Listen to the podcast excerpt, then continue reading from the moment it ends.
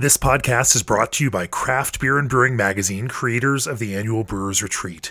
To brew on the Maine coast June 9th through 12th with legends like Vinny Cilurzo of Russian River, get tickets now at brewersretreat.com.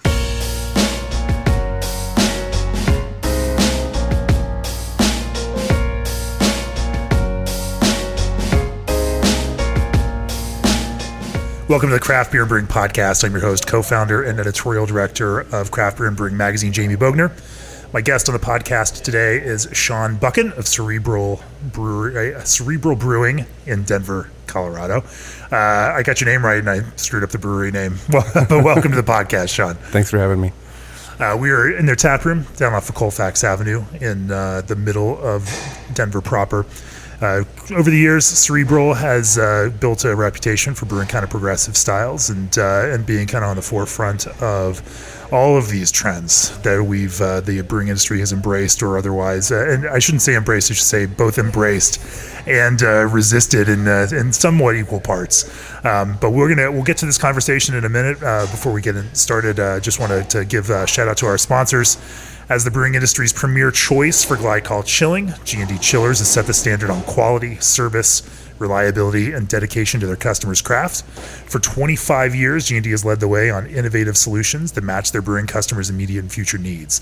G&D backs every project they touch and provides service second to none. Contact G&D Chillers today for your chiller sizing needs at 1-800-555-0973 or reach out online at gdchillers.com. Also, this episode is brought to you by the Craft Brewers Conference and Brew Expo America, America's largest craft brewing industry gathering. Join your peers in Denver April 8th through 11th. Details at craftbrewersconference.com. Speaking of the Craft Brewers Conference, that's next month, and uh, I imagine uh, Sean, you are aware. You, yeah. yeah. Prepping for that right now. Yeah, expecting an influx of brewer friends, uh, you know, for that uh, important week for the industry. Mm-hmm. Yeah, it's uh, you know we've been fielding texts from friends that are going to be out for for a few months. So it's it's always fun to see uh, how much they procrastinate, like I do. uh, so it makes me feel better, you know. Yeah. Yeah, four four weeks away, and they're they're building plans. Yes. Yeah. How, how many collaborations are you going to do in that kind of time? Well, that's what we're figuring out right now. Actually, we've got uh, we can't do, we can't brew what we package um, on canning days just based on how much space they take up. So we're yeah. I think we've got the brew house tied up Tuesday, Wednesday, Thursday, Friday, Monday. So I think we and the, I can't add any weekend brews or my brewers will kill me. So I think we're good. Well, there you go. That's the that's the beauty of the Craft Brewers Conference, uh, bringing folks together. I'm sure we'll be here uh, in your tap room and uh, and talking to folks uh, during that uh, week as well. Uh, let's talk about Cerebral Brewing and you know what you guys do. I know we normally kick off these podcasts with a with a you know kind of a brief historical arc. Uh, but give me give me the two minute elevator pitch for Cerebral Brewing and what uh, what made you decide to launch a brewing business. Um, so I had a bunch of friends that were doing it. Honestly, uh, I started. Uh, so my background is physical therapy. I got my doctorate at CU. Uh, started practicing. Got pretty discouraged pretty early. Um, started doing photography on the side and started doing some stuff for a local booze blog, Denver Off the Wagon. Friends from that got me a homebrew kit. Started homebrewing a lot. Then that classic uh, homebrewer gets way too into the hobby and turns pro story starts. Yep. Um, I've never heard so that yeah, one before. I know it's it's so unique. um, so yeah, that's how we started. We opened November 2015, so we're uh, about three and a half years old right now, and yeah. Yeah, you're one of those breweries that I can actually remember getting a press release about your opening and an invitation down there to the opening, and uh, you know, and, and I mean, we've always, you know, felt like new folks in the media world, and yet, uh, you know, now uh, we're about this actually this March is our fifth anniversary for Craft Beer and Brewing Magazine, and uh, congratulations. Thank you, thank you, and uh, yeah, but it's been fun to watch, uh, you know, and develop a pers- uh, perspective, watching breweries like you guys start and then become something. Um, and you know become connected into that broader world of brewers you know around the country in three and a half years which sounds like a relatively short amount of time to build a, a reputation on a kind of national scale for a small, you know, local brewing business. Yeah, I don't know, really know what to tie that to either. Um, I, mean, th- I think a lot of it is just right place, right time with some connections. Um, you know, we had we had some really good friends in the industry, and you know, you make friends with one brewery, and then all of a sudden you're connecting with other ones and, and learning about how to make, you know, a better beer than you were before. So it's it's been a really fun, like transformative three and a half years, Um, homebrewing was kind of the same for me. I only homebrewed for like two and a half years before we were like, let's open a brewery. Um, so I guess things have, have advanced pretty far in the past five years, but it's been a fun ride. Tell me about that kind of cultural connection, uh, and I'm curious about this. I've I've remarked to other folks before. What's interesting is that you know in other kinds of industries, uh, competitors don't lift each other up and build a network for each other. Generally speaking, Yeah. in the beer world, it's completely different. You know, it, it the success of individual smaller breweries and the, know, that feeling of connection is basically almost built on a mutual marketing, uh, you know, kind of plan where by doing collaborations, by creating interesting things and new things together with each other, um, you know, the entire you know mass and there's you know a few hundred small breweries that are kind of all moving together, interconnected with each other, you know, collaborating, building, you know, social media stories, building exciting products that get their consumers uh, energized, but at the same time, you know, through that kind of connection, turning on their consumers to this other brand, you know, that they're partnering with. Um, and so it's this kind of, you know, rising tide raises all, all boats. Um, you know, kind of collective, but but almost you know this almost a DIY ethos to the whole thing that's made it happen. It hasn't relied on manipulating national media or any anything else. I mean, it's just kind of it's a it's a groundswell from the bottom up. Um, but how you know how, how does does that work, and how did you get an entree into that? I don't really know how it works. Uh, we're still figuring that out. But I would say on a local level, um, I before when we knew that we were going to get serious about opening a brewery, Right. I asked anyone and everyone to let me shadow, let me uh, come in and help. Um, I had a lot of connections through our homebrew club that we started with, and a lot of those people had gone pro. So I got to you know watch. I got to watch our mutual friend open up, and and you know, and like their arc to where they are now, and they've been completely transparent with everything. And some of my closest friends in the industry, and then, um, you know, other friends that had opened breweries too. I get to come in and like, hey, I'm just gonna I'm just gonna brew with you today, and, and make sure I understand what I'm even getting into. Um, and local friends were incredibly supportive. Uh, you know, going and shadowing Bess at uh, when she was working at Wynkoop at the time, and and just hanging out for entire brew days and being like, I want to make sure that this is not only what I want to do, but I understand how to do it because I came from homebrewing. I don't know what I'm doing back there. Uh, and I learned that you know very quickly when when we um, had our own system. Yeah, Um, and then on a national level, I think it was, you know, uh, I'm not the most outgoing person, but I think I've just made an effort to um, kind of suppress that a little bit and, and push um, push myself into situations that, you know, I want to meet new people and I want to I want to learn from the best in the industry, and some of the connections just kind of happen spontaneously.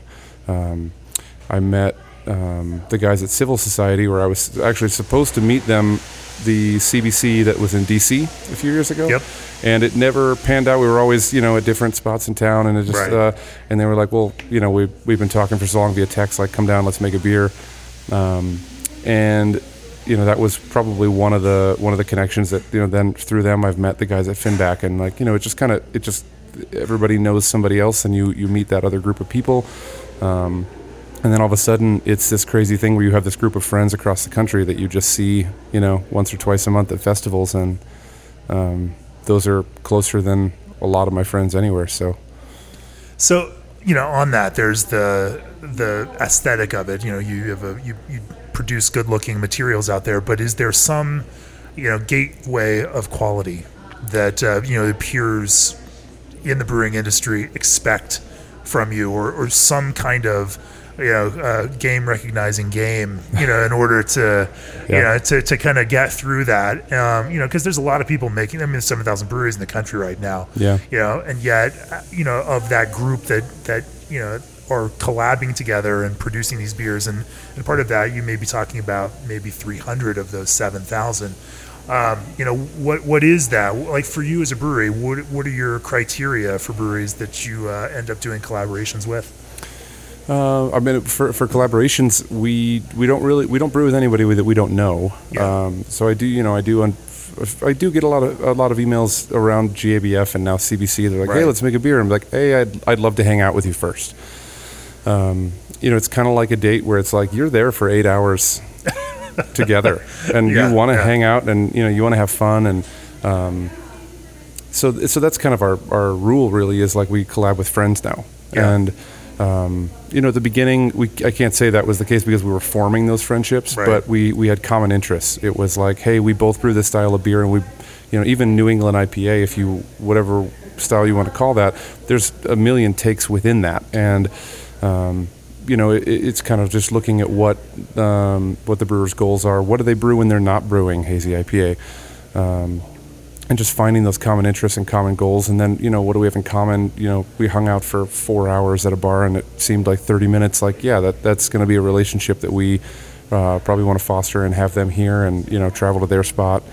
Um, so it, I think we're fortunate enough that now that it gets to be about friendship, um, and and more of what it means on a personal level.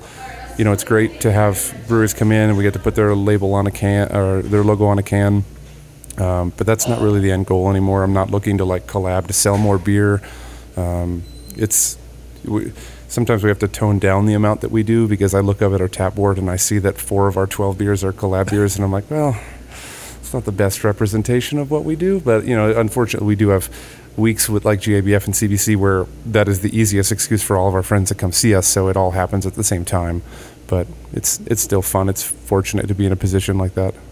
Yeah, so there's no, uh, you know, there's no quality gatekeep there, or I think there is too. I think that's I guess that's like the unspoken. Um, yeah, you know the the the quality of what they're producing has to be you know something that we respect um, and and vice versa obviously they wouldn't want to work with us if they uh, didn't believe that we were producing something that was good um, you know branding is a big part of it too Yeah. but um, most most people that are you know at the top of the quality game are are doing some pretty cool branding stuff too um, so that's that's the fun part of it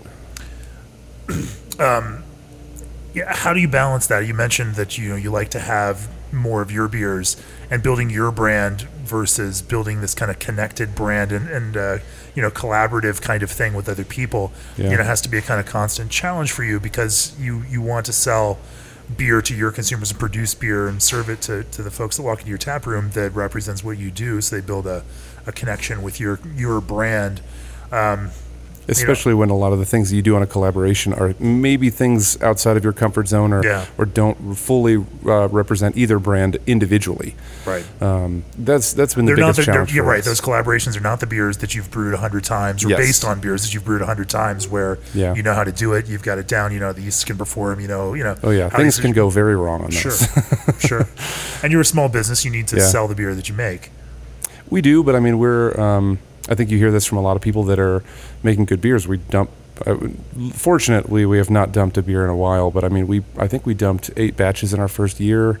Um, you know, it's it's it happens. If if a beer doesn't work out, you dump sure, it. sure Um, but yeah, I mean, it, it does get to be a bit of a balance, and I don't know that we're balancing it well. I'll, I'll kind of get jokes from our taproom staff about how, you know, how many collabs we have on at a time, and sometimes it just that's that's the way it lines up.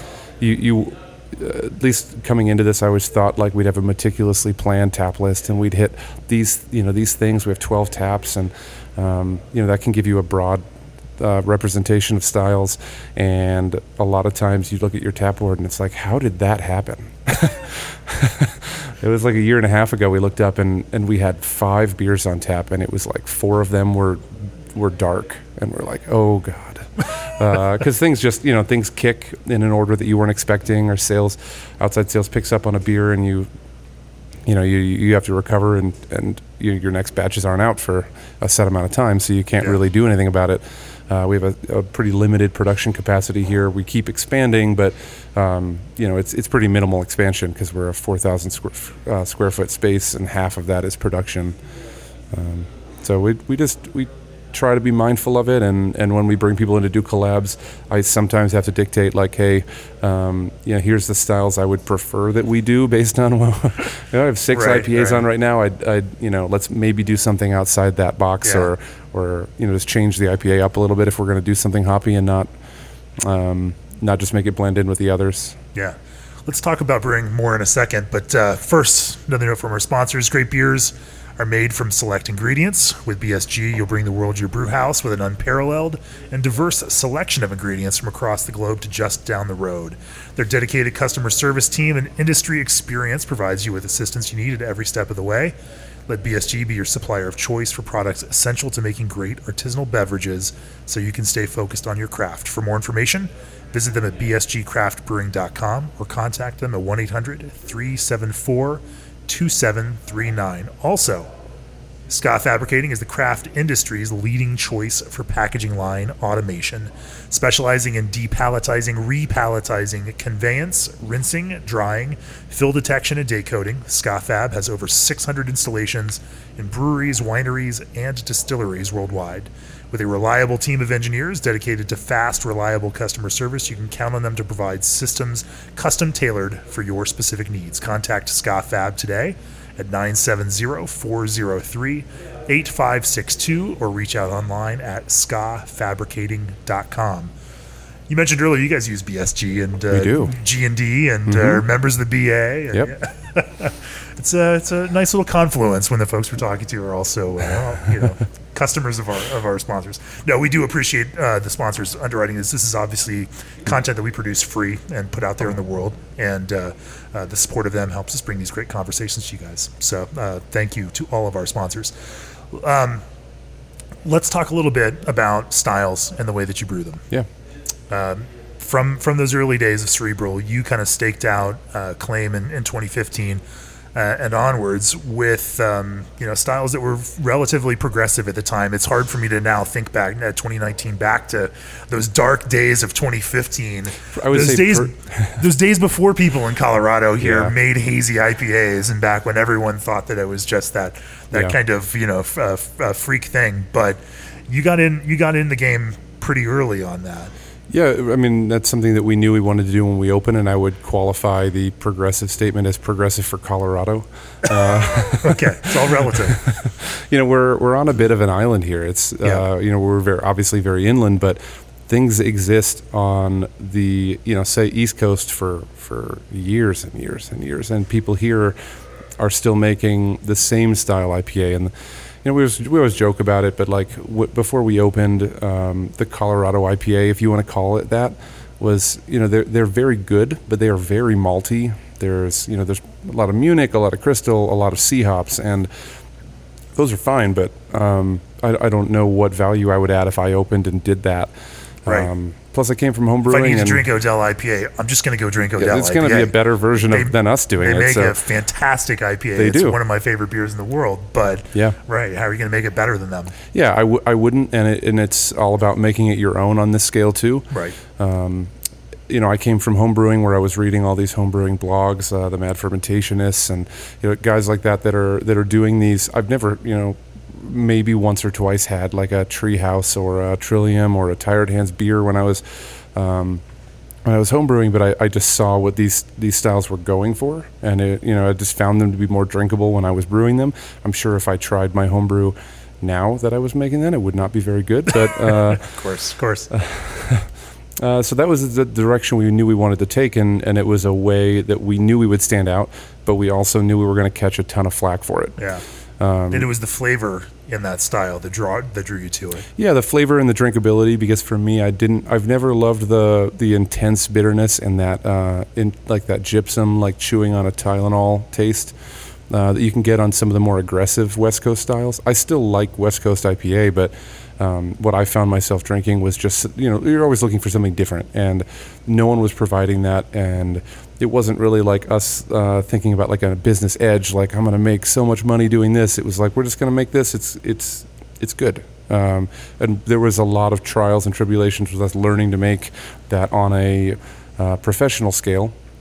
Um, tell me about those uh, well, I would say the you know yeast um, yeast is tricky, and everybody thinks it's really easy to make a hazy beer. But you're Yeah. you know initially you, your goal is never to make a hazy beer, but um, for for the things we were going for for you know that balance between attenuation, uh, hop character. Um, level of bitterness in that it was it was a little bit difficult to figure out because I was trying initially to just take homebrew techniques and put them on our 10 barrel system. So we were doing you know 160, 170 degree hop stands. Uh, I learned very quickly don't add any hops before you do that, or you clog your heat exchanger with hops. um, so all the you know all the things that that you can do wrong, we probably did Yeah. early on. Um, I think the, the end product was was very good at the beginning, but it is much better now. But we had a lot of people that came in that that it would be a balance of uh, I don't like IPAs, and we could convert them to be like, no, I think you'll like this, and they did.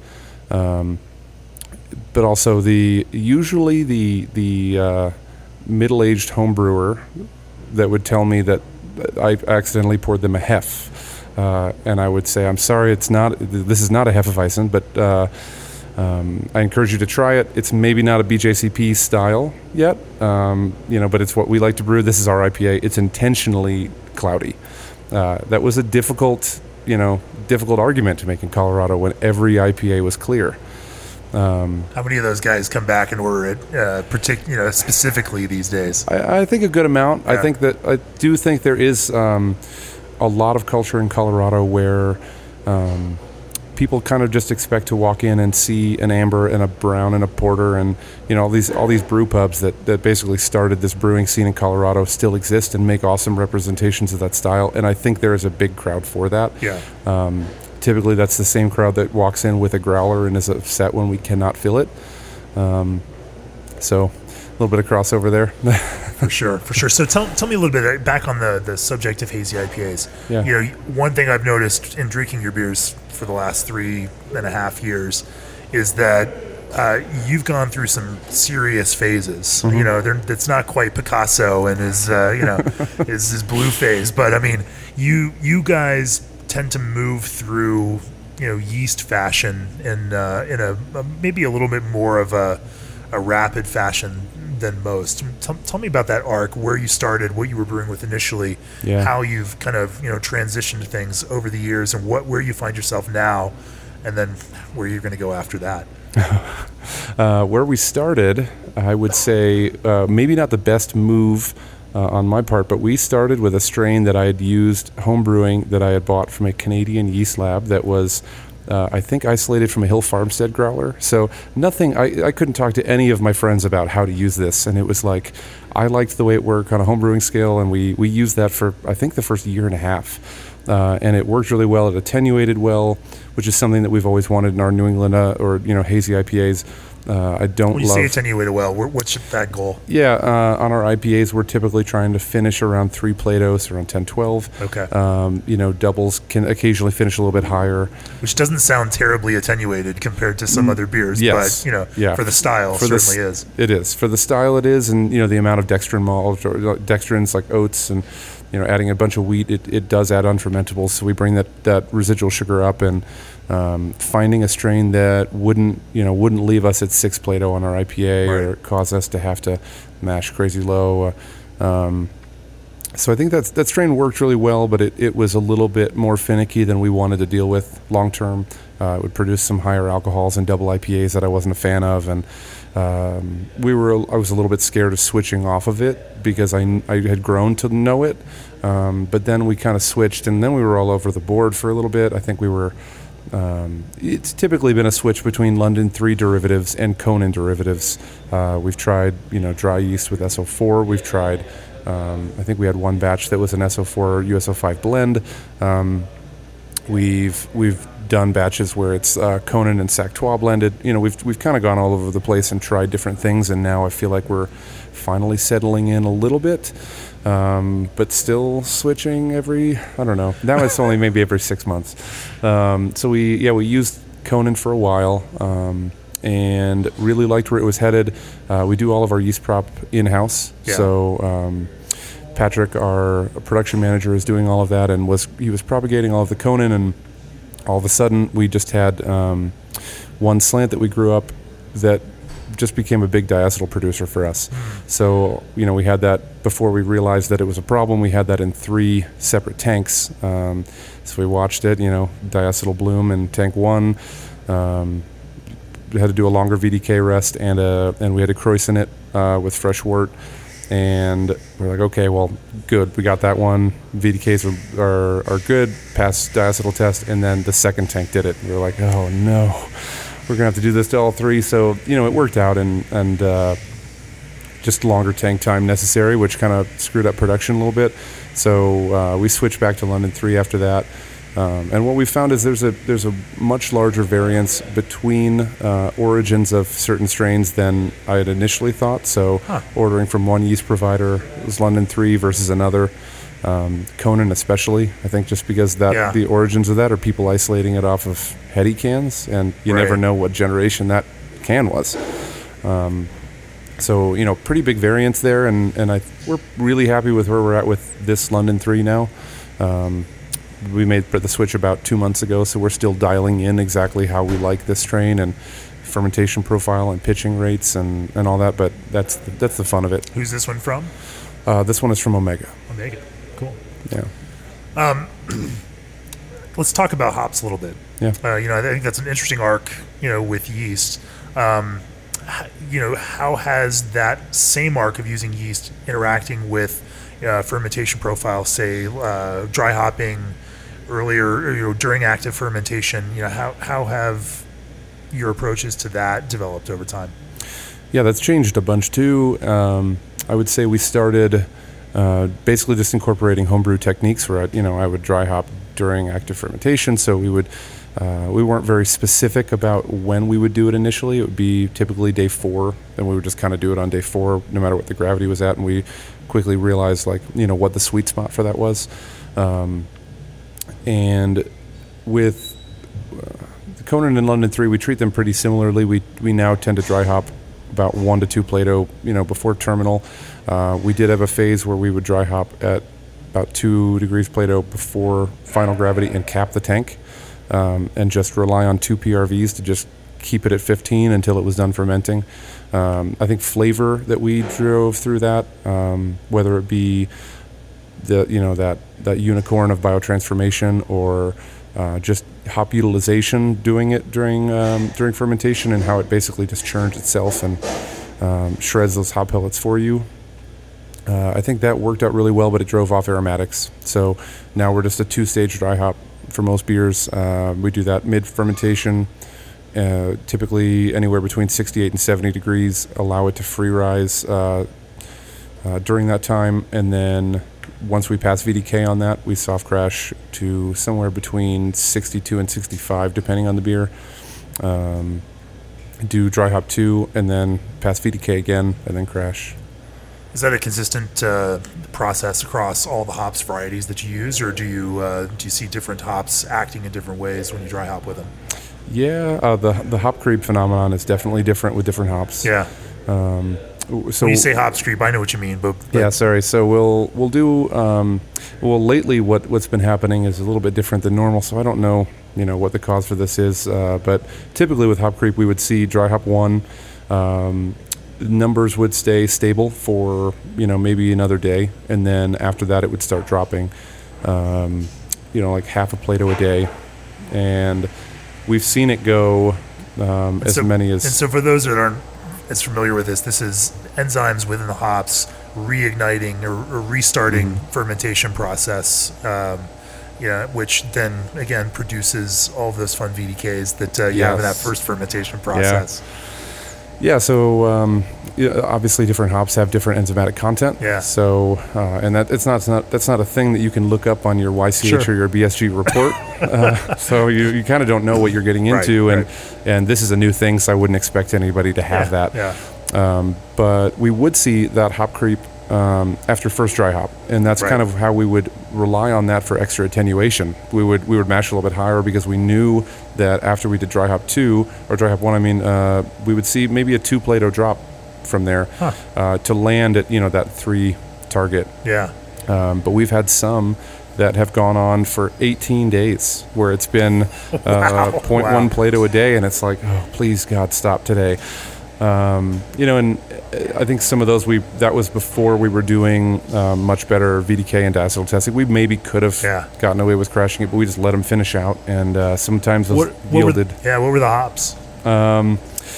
Ariana for us was a was a bad one a few months Okay. ago. Um, We say bad. It's not bad. It was just a no, challenging one. It was a it was not fun to deal with on the production schedule. um, you know, we had to move quite There's a few. There's no bad days. hops. There's just different processes No, I for like using. I like the hop. I think it's a fun new German variety that we are going to play with more. But yeah. you know, it, we're gonna we're gonna give it a few months off before I wanna Okay. I wanna submit myself to that again. And um, and I don't, you know, it could have been any number of other factors. We're a ten barrel brewery. I can never say that one thing caused anything. Sure. Sure. Um, but yeah, that's that's Citra has been another one for us. That when Citra is involved, Yeah. sometimes we see a little bit more creep. Uh, I don't know if that's our lot or if that's Citra as a whole. Um, trying to research it and study a little bit more, but Yeah. you know, there's there's there's a lot of brewers talking about it, but there isn't much research out there. Yeah, no, you sat on a panel at Big Beers, not this year, but the year before, um, with Ross Koenigs from New Belgium, where you guys did some studying on that. Mm-hmm. Yeah, a little bit on hop creep, and that was mostly about mostly about bitterness that you extract Right. while while dry hopping. Um, but that was definitely a point of discussion, and you know, it's, funny with some strains. Some people say they've never seen it, Yeah. and some strains like ours, it does happen. But you know, now we just kind of acknowledge it's a natural part of the process. Uh, we just allow it to clean itself up. Um, we've we've tried some enzymes in there. We've tried uh, alpha acetolactate (LDC) to reduce the precursor for diacetyl. Um, the we might try that again, but I think that was designed by a German lab that is not uh, taking any account for how heavily we're dry hopping. Uh, so I don't think the, Yeah. the the amount that I'm adding to the tank is doing anything. Okay. Um, so we I don't know we've we found that that wasn't super helpful in IPA. Um, so we kind of got away from that again, but. You know, now it's just we realize we're going to leave. We've always had longer tank times on IPAs, I think, than some of our peers, and we're I would say we average three weeks. Um, Yeah. where we want some of that cold, and then we try to give it additional cold time um, in the bright after that. But it's it's been a learning curve, but we're I think I think we're at a good place now. Um, when it comes to yeast propagation, you know, if you're, you know, obviously you're uh, you know, adding hops into your tanks before fermentation is done, how does that uh, impact the way that you harvest yeast and, and, and reuse? We are able to, uh, with our current strain, we're able to crop and, and either crop and reprop, or um, typically we'll pull uh, on day five, um, pull yeast and dry hop on that day. So sometimes it's enough to pitch the next batch. Sometimes uh, Patrick has a, a prop going and we're, we're blending. Um, or a lot of times he's just growing fresh props for these beers because it's it's in, in the end it's a little bit easier and it's less of a headache because Yeah. if you have a production built around you know going cone to cone on a beer and you can't then that's not fun Yeah. What do you use to, to prop? Um, in, in terms of vessels Yeah. so we um, we have a typically like three stage uh, props so we've got a shaker table in there that um, patrick will go from slant uh, to pitchable on on everything um, and then we just replace those str- slants every three to six months depending on how frequently we're using that one um, so we start typically around 100 to 150 Man, ml. you're a yeast company's worst nightmare. I know. Yeah. Um, well, it was always a goal of ours. We have this Yeah. lab built out from when we opened, and uh, unfortunately, it didn't work out at the very beginning to do this. But now, I would um, expect with the science theme of cerebral brewing and the way that you've branded around that, that that should be. yeah, it's some- more than just it, branding. We yeah. do, yeah. Um, you know, it, for a while though, it kind of felt, you know, that was that was part of the initial goal, and it, it felt a little bit fake. That we're like we're we, we, we- we should be doing this, we should be doing this, but it proved to be very hard. Um, but you know, Patrick's got that locked down now, and Yeah. and, and growing from you know about typically like 150 ml to um, 1000 ml, and then we we prop in kegs. We also have Yeah. a, a three barrel prop tank we got from Mark's Custom Fab, so we can Yeah. roll it uh, between the back of house and into the lab door uh, to propagate in there, and then we're pitching out of there. Yeah. Um, I, I ask everybody that makes uh, progressive or you know current hazy style IPAs about uh, some of their favorite hops, and I'm curious about what what some of your favorite blends are. Uh, we're full on the Sabro train right now. Uh, isn't Sabro everybody? a lot. Sabro is so hot right It now. Um, so, uh, but I also uh, that said, What, what does it do for you? When you know, the, I think the interesting thing about Sabro and why, what I love about brewers using it is that it's never a solo hop. You- people don't use it because it has its own flavor. They, they use it because it is like the, the best supporting actor in a hops blend that you can find. So, you know, tell me a little bit about that. And I don't even know if it's a great supporting actor, uh, if you really think about what that would mean, because it it, it shines through every time. Uh, I like it. You know, we, we first learned about it from our friends at Cloudburst when they were using it as an experimental hop. Yep. And I could never get my hands on it, and then you know just kind of somehow was offered some by YCH and Yeah. bought a bunch of it. Um, in the like 20% and lower range, you get It was the homebrew hop. I mean, it was they initially, uh, you know, were Yeah. branding this and pushing this out there to homebrewers. yeah, which is yeah, that's me. That's perfect. Yeah. just big, bigger homebrewer. Um, it's that you know that that I've never opened a bag of hops before and smelled anything that intense before that was that definable. Like you know, you open a bag of Sabro and it is coconut out of the hop bag, which is for me that was nuts. I was like, Right. okay, well this probably won't translate to the beer. And then we used it and we're like, oh, it did. it really did. So I think less than 20% on that one, you get, you know, pineapple and coconut and just generic tropical fruit. But if you go over that, um, it, you get this fun, like cedar woody note to it. I've I- definitely got that cedar, and then even like Yeah. Mm-hmm. a mintiness, even that uh, can kind of come out in Yeah. higher concentrations. So obviously we we do not single hop that one. I um, I think people have. I don't I don't know how that would go, but it is it is good in blends, and you know obviously it plays nice with hops like Citra. Um, we just did a double IPA up at WeldWerks with Nelson, uh, Sabro, and Citra. So excited to see how that one comes out. Um, yeah, I, I love blending that one because it's going to add depth, and it's a thing that we've never seen before in our hops. Yeah. Coconuts never, you know, that's we have a lot of people that, that are like, I don't know, I don't think they added coconut to this. We didn't. um, but other ones we love. I mean, we the stereotypical like Citra Mosaic Galaxy we use a lot of. right. Uh, Motueka is one of my favorites. is another blender hop Yep. um, just really bright and we, we always like to blend our hops where we're not just getting fruit for the sake of fruit and you know doubling on citron citron mosaic and eldorado and all of that um, we like to you know maybe combat the fruit that we get from uh, citra with something on the earthier dank side like columbus um, so we've always tried to blend those things, and then the, the Motueka adds a little bit of, of depth where it's like maybe a little bit of lemongrass in your IPA. Maybe that's not what you want, but um, I always like blending with that one. A little bit of that like lemon lime sprite character coming through. Sure. You know, I think it's a it's an interesting one. I've had to wrap my head around this because so many brewers are using pretty similar blends of hops, and they're using similar yeast. They're, they're they all know what water other you know their peers are using, and so you know all the ingredients are right there. You know, you know you can make what might seem to be the same beer as as another brewer with again the same amounts of hops, the same blend of hops, and the same kind of amounts, same kind of you know grist bill, everything else. Um, and then I, you know, I was, I was driving around the other day listening to um, uh, some uh, classical music, and that thought occurred to me that um, you know, y- whether you listen to you know uh, von Karajan or Bernstein direct an orchestra, it's the same piece. It's the same exact notes. It's the same instruments, and yet you get a very different feeling based on the conductor behind that. Um, you know, how do you imprint, you know, as you kind of you know conduct these ingredients in your own kind of you know symphonic thing to just drive this metaphor into the ground? Um, how do you how do you you know put a cerebral stamp and make that beer taste like you and not just taste like everybody else? It's tough. Um, you know, we, we definitely have a philosophy besides behind what we do, and we try to, you know, I think having a, a similar process for all of our IPAs is, you know, obviously a big help. Um, but it's it's about uh, that intangible thing that you're like when you're formulating the recipe that what what your end goal is.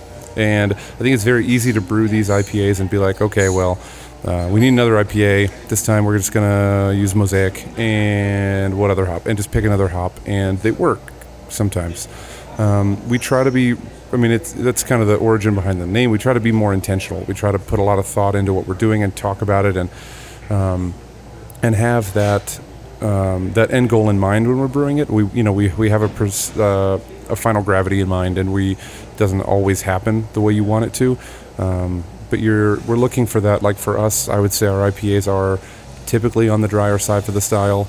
Um, we have some newer ones with the London Three that we switched to that are a little bit higher finishing that we're messing around with, but overall drier finish a little bit more intense bitterness than some of our competitors, um, and you know, just driving the aromatics in a unique way. Um, I don't know that there's anything that we're doing that it's like there's no edge, there's no like I've got this and no one else has this. It's just uh, it's our expression of IPA. Um, yeah. So we've talked a lot about IPA now. You know, you operate uh, equally adeptly in the worlds of you know pastry stouts, and now even like uh, tiki kettle sours, which seems to be your, your latest jag. Yes. Um, you know, and, and, we were talking before we started the podcast a little bit about that. Uh, you know, since you've already been operating with those with similar flavors coming from fruit, it seems like that next evolu- of evolution, you know, for beer flavor. You guys are obviously not the only ones doing it. That tiki craze seems to have. Uh, taken off across the country over you know the last four to six months. Yeah, I don't know where that one came from. That was uh, the tiki thing, we just end up, you know, you, you go to these festivals across the country, and and most big cities have a tiki bar, and we just kind of found ourselves there at the end of the night, and then it's like these cocktails are delicious. Like I just want to make beer that tastes like this, um, and so we just did.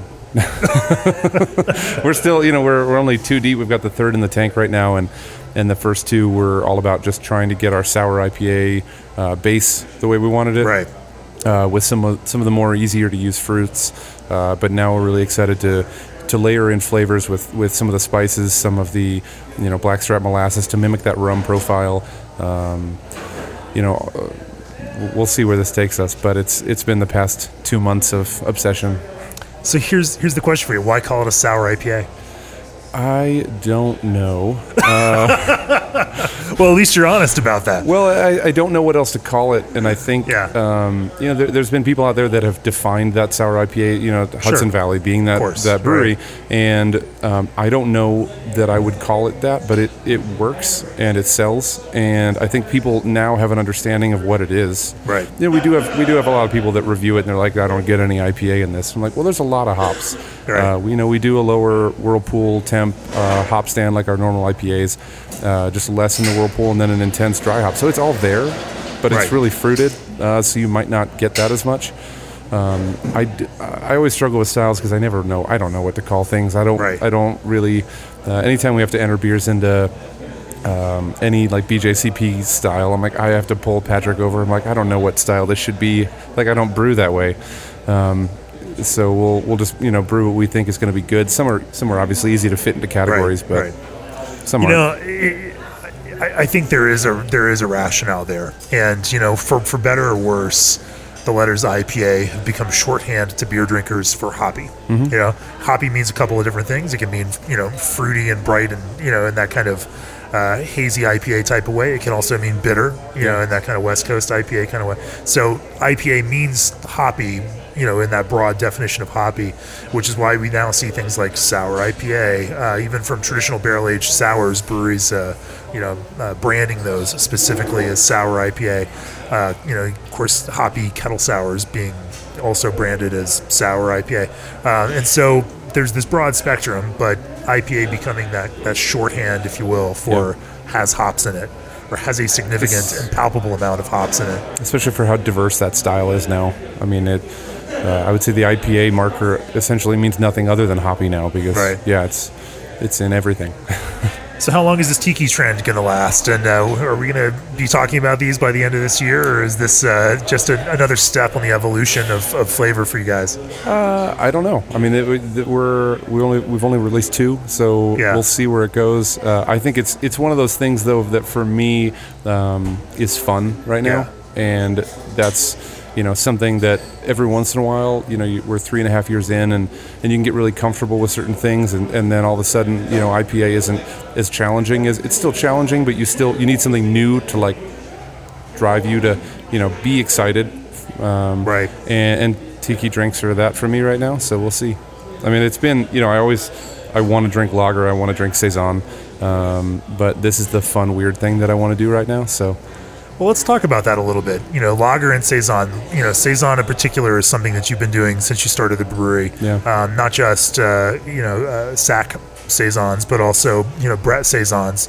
Um, it's uh, you you've brewed some particularly good ones and ones that uh, you know, especially the true collaboration that. Mm-hmm. Um, So I'm not sure that's a saison. Now let me uh, back that a little bit. Uh, anyway, I've had some fantastic dry hopped saisons, you know, from you. Uh, and some you. fantastic non-dry dry hopped Brett saisons. Um, talk to me a little bit about how, as a brewer, you balance some of those things that you're passionate about that consumers may purchase on a slower or lower level, you know, versus you know these kinds of hot beers. I think you know, as you've told me before, they're not mutually exclusive. Yeah. You can like both of these things, and so you know that idea that certain curmudgeonly brewers throw out there that you're just brewing that to make money also seems a little simplistic in its uh, you know uh, in its critique in that it's possible to both like dry Brett saisons and also like tiki inspired sour IPAs. Um, but how do you balance you know that kind of challenge between what you want the vision for the cerebral brand and your brewery to be and what you want to be known for versus what your consumers want from you and uh, and what they want to buy most frequently I think when we opened, we were more concerned on what we would be known for, uh, and then we quickly realized that we had no control over that. Uh, i- you know, in terms of what we were producing. So uh, when we opened, we um, we were brewing a lot of you know lower ABV mix, uh, clean and mixed ferm saisons, uh, and that's always been my kind of passion project. Yeah. And we were brewing a lot of IPAs, and we were occasionally brewing stouts. And then within that, certain things just took off more than others. Saison being not one that took off. Um, but I, you know, that that didn't shock me in any way. Um, but we've brewed them, you know, uh, fairly regularly since we opened. And the goal was always to get the program off to the ground where we would have a few different bottled options of mixed ferm um, or sour, uh, you know, saisons uh, in that whole spectrum, bière de garde, any any of those things. And I think we're in a pretty happy place right now where we get to produce those, and they tend to last longer. They definitely sit longer, but those are bottle conditioned products. So. Uh, fortunate for where my passions lie, they're the, the shelf stability of that is really good we definitely brew a lot of IPA, and it's I don't know what per- percentage of perc- production it would be, but it's it's the bulk of it. Um, and we brew a lot of uh, you know bigger stouts, pastry stouts being part of that. Um, and we just try to layer it in. I, you know, you you just have to kind of check yourself and make sure that you're not doing something and giving too much into what people are asking of you, and that you're still giving them perspective on what you want you know, we keep our IPAs true to ourselves. We brew them to a style that we prefer. Sometimes that means that people are going to go elsewhere for their IPA, and that's fine um, because that's that's the you know that's the world we live in. We have other producers in the state that make amazing IPA in a similar vein to us. That that's fine if they want to go drink drink their IPA, they can do that. We're going to do it our own way. Um, but then you know we try to just um, make sure we're happy with what we're doing. I don't want to. I don't want to just be brewing IPA for the sake of brewing IPA because yeah, you can make more money if you brew IPA, but um, sometimes we're just going to take a tank turn and do something that could be perceived as stupid with it. But it, you know, and sometimes it doesn't work out. But But you also don't want to just be brewing Brett Saison to Oh, no. maintain some credit, uh, cred, and you know amongst industry peers because uh, I think there's a little bit of pressure to do that. I think Yeah. you know you, you look at some of the guys that you really look up to, and you, you look at people that have made their business out of just being true to themselves and only brewing that. And I I don't think um, I, I don't think that would work for us. Yeah. I don't know. Maybe it would, and maybe I've given up on that a little bit. But also, I like IPA, so I'm fine admitting that. Um, but yeah, it's, it's that it's balance. okay. It's Yeah, okay. we're, we're allowed to like and drink hazy IPAs. I do like IPA. Although we say that as we're drinking a uh, Foeder lager beer right True, here. True. I, I mean, we've been drinking more of that than anything lately. Is the, Yeah. you know, I mean, we've we've got Bierstadt in town, so we drink a ton of that too. And Sure. I don't know, it's just that balance of like what makes you happy, what do you want to do, and you have to layer that in, or it's not going to be sustainable. Right. Um, So tell me about this Foeder lager beer. You know, I uh, I've noticed that this kind of wood aged uh, pilsner or Keller beer has been taking off. I was just up in New York last week and got to go hang out with the guys from Threes back at their uh, their barrel cellar Yeah. and uh, drink some of the their Keller beer uh, uh, uh, straight off of uh, the wooden Foeder. Uh, why why make a, a lager and put it into wood? Um, I would say the, the Outside of the first thing, which is that Yeah. that wooden tank doesn't cost any more than a stainless tank, so cheaper. uh, maybe it, it is cheaper. and so, I mean, from a pragmatic standpoint, it's it's you know you're not tying up expensive tanks. Yeah, I, that, that definitely wasn't the consideration, but I would say um, our motives lied in when, when we opened. We we opened uh, late 2015, and I think I could be wrong on this, but I'm pretty sure we were the only home brewers that had gone pro that year. Yeah. it was you know it was Bierstadt opening, and it was Little Machine opening, and Spangalang, and Call to Arms, and all these guys with production brewing experience, and me being scared out of my mind that I maybe had waited too long to open. Um, and you know, then then we we drink slow pour, and you drink Bierstadt Helles, and you're like, oh, okay. So, what am I going to do to this? Um, Yeah, right, right. And and it that was pretty intimidating, and I think it just it just took some time to realize like we aren't going to. I'm not a traditional brewer by any means, so I'm not going to brew a traditional German pilsner. Um, and I didn't know what that would mean for us. But then we in Copenhagen, we were at the Mikkeller Festival and tried. Um, think it's called Prayer Group uh, from Tired Hands, and it was one of the most life-changing beers I've ever had. Where he was doing, uh, you know, slow pours of that, and it was a foeder fermented pilsner. I think there was some wheat in there, and he said he conditioned it on a little bit of lemon juice, and it was just like the the most beautiful table beer. Uh, I could have like had a pitcher of that and been been very happy um, and something I'd never really considered. And then we, you know, I've had beer from Threes, and they were another big inspiration here. And it was just another way I'd never really considered to to basically make our stamp on on lager, uh, so that we could brew the style and not just be directly compared to someone that's going to be way more traditional than us.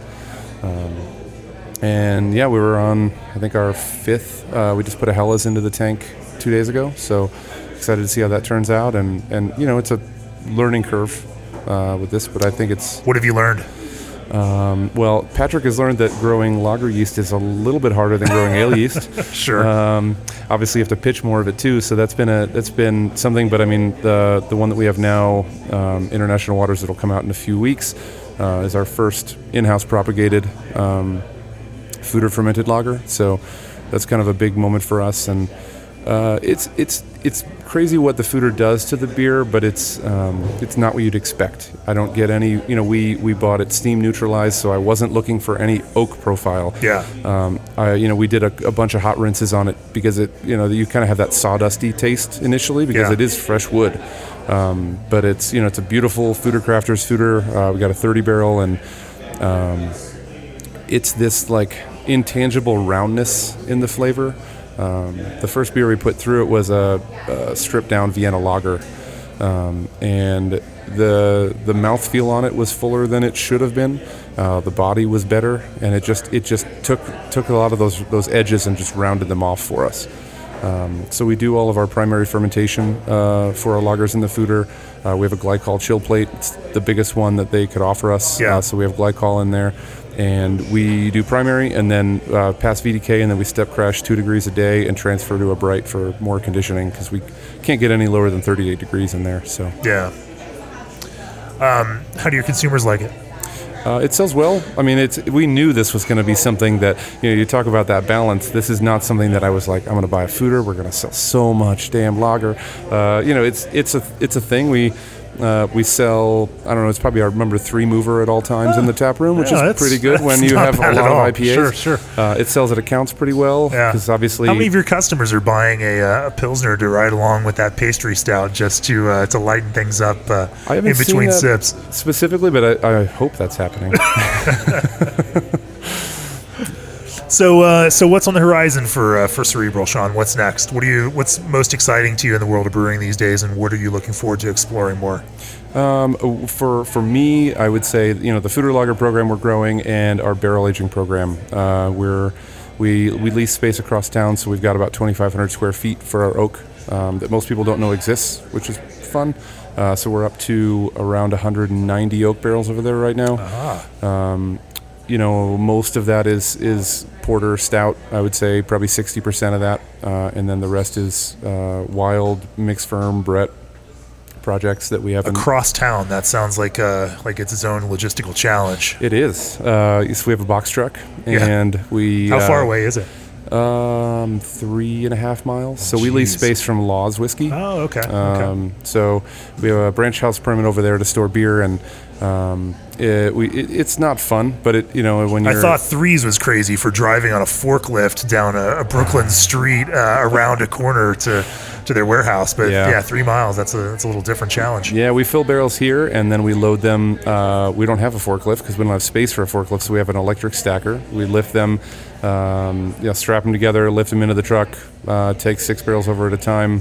When we moved, we, we used to have, believe it or not, 75 oak barrels in this building. Yeah, I think I was. I, I remember seeing them. Um, Yeah. it's pretty crowded. Yeah, there was no room to work. Uh, I would say job satisfaction on the back was, you know, suffering a little bit Yeah. because there was too much stuff. So we eventually got that space, moved them all out, um, and that was an undertaking getting them all over there. And now we're at the, you know, now we're starting to bring them back. Yeah. Uh, so that's fun. So you know, finally having the the room to grow that program instead of just releasing two a year.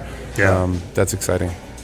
You still seem to drive lines for those. But, uh, well, cool. Hey, Sean, thanks for uh, for joining me Thanks here for at the. Craft Beer Brewing Podcast here on a Friday. Uh, the tap room opened while we were talking and uh, had some little noise, uh, some energy going on in the back. but uh, I, I think uh, people will ultimately uh, appreciate that uh, we were here drinking some of your beer and uh, and having a great conversation. Uh, thank you again, and uh, you know we're looking forward to hosting a panel next week uh, here in Denver, Colorado, at our Brewery Accelerator, where you. Neil Fisher from WeldWerks and uh, Lee Cleghorn from Outer Range are going to talk about uh, brewing trendy styles. Many thanks to our sponsors that help bring you this episode. G&D Chillers sets the standard for glycol chilling. BSG Ingredients brings the world to your brew house. Ska Fabrication is the leading choice for packaging automation. And join your peers April 8th through 11th in Denver for the Craft Brewers Conference and Brew Expo America. And if you come out here to Denver for that Craft Brewers Conference, April 8th through 11th, stop by the tap room here at Cerebral Brewing. Come say hey. Come say hey to Sean, grab some of their beer. Uh, whether it's a pastry stout, an IPA, or a Brett Saison, they got you covered. Cool. Thanks, Sean. Thank you. Cheers. This podcast is brought to you by Craft Beer and Brewing Magazine for those that love to make and drink great beer. Learn more online or subscribe at beerandbrewing.com or find us on social media at Craft Beer Brew.